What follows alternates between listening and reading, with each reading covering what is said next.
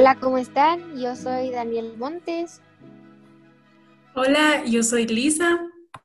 Hola, yo soy Marisa y estamos bien alegres de empezar con nuestra segunda temporada de Mi Crecer de Cada Día. Esta temporada estará enfocada en la organización, el estudio y esperamos que les guste y el cómo gestionar bien nuestro tiempo. No cabe duda de que una de las claves del éxito personal y profesional tiene que ver con la capacidad de organizar y gestionar nuestro propio tiempo. Y aunque parece una tarea sencilla, no lo es tanto, pues ¿quién no ha sentido alguna vez que no es dueño de su tiempo? Que este se le escapa de las manos o que su tiempo pertenece a otros.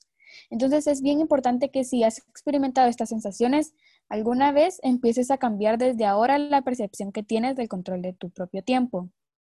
Eh, sí, pienso que es importante que cada uno se mentalice que el tiempo es de uno mismo y que es muy valioso, ya que una vez que pasa, pues ya no se puede recuperar.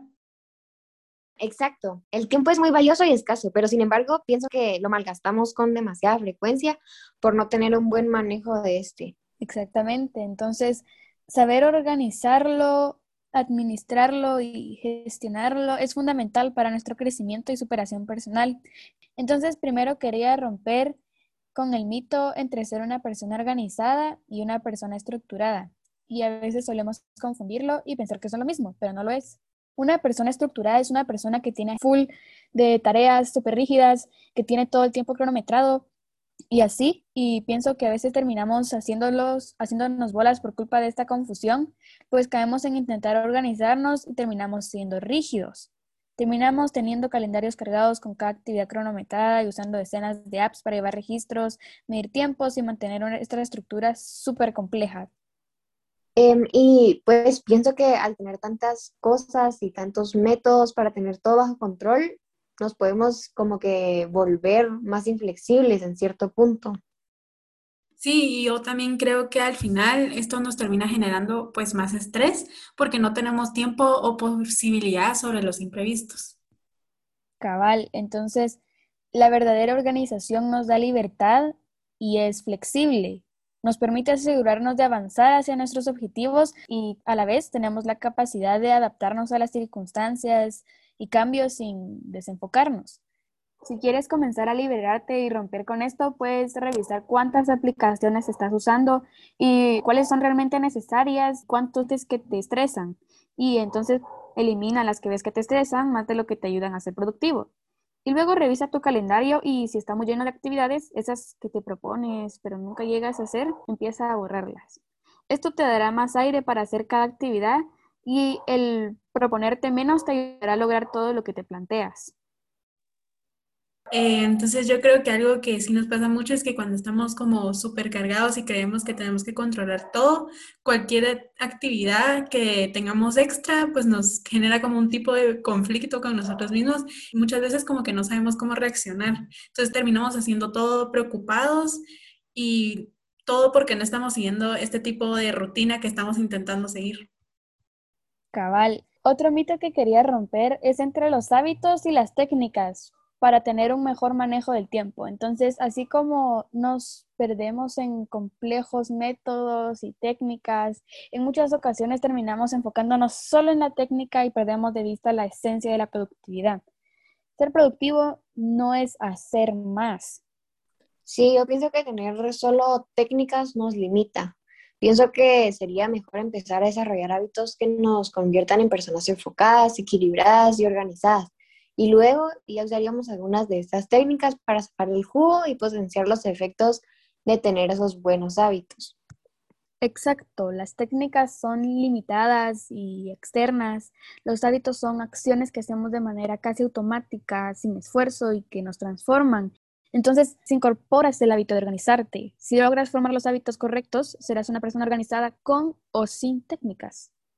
Sí, pienso igual que ambas y también pienso que hay que hacer la diferencia entre ser productivo y estar ocupado, porque a veces solemos confundir que la persona que está en un escritorio sentada todo el día es alguien productivo y la realidad es que la mayoría de veces se trata de que estas personas están esforzando mucho y haciendo mucho, pero no necesariamente están avanzando en sus objetivos más importantes o logrando resultados reales y cuando nos pasa es muy difícil que nos demos cuenta.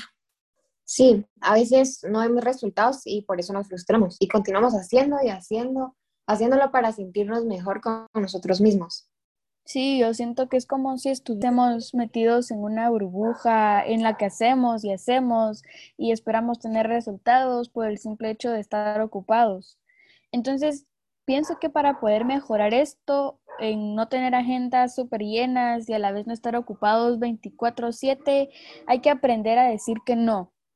Saber priorizar lo que sí nos acerca a nuestros objetivos y decir que no a aquello que a otras personas harían por compromiso sin reflexionar demasiado. Y sí, pienso que con todo esto te das cuenta que nada grave pasaría si no lo hicieras y que en realidad no te acerca a un objetivo importante. Entonces puedes eliminar eso de tu calendario y enfocarte en algo realmente importante. Entonces, para concluir, eh, queríamos resumir los puntos que tocamos hoy para que puedan mejorar su organización, más algunos tips. Entonces, primero, no trates de hacer horarios súper complejos con tiempo cronometrado, sino que organiza tu agenda de manera que tengas tiempo para imprevistos y también tiempo libre.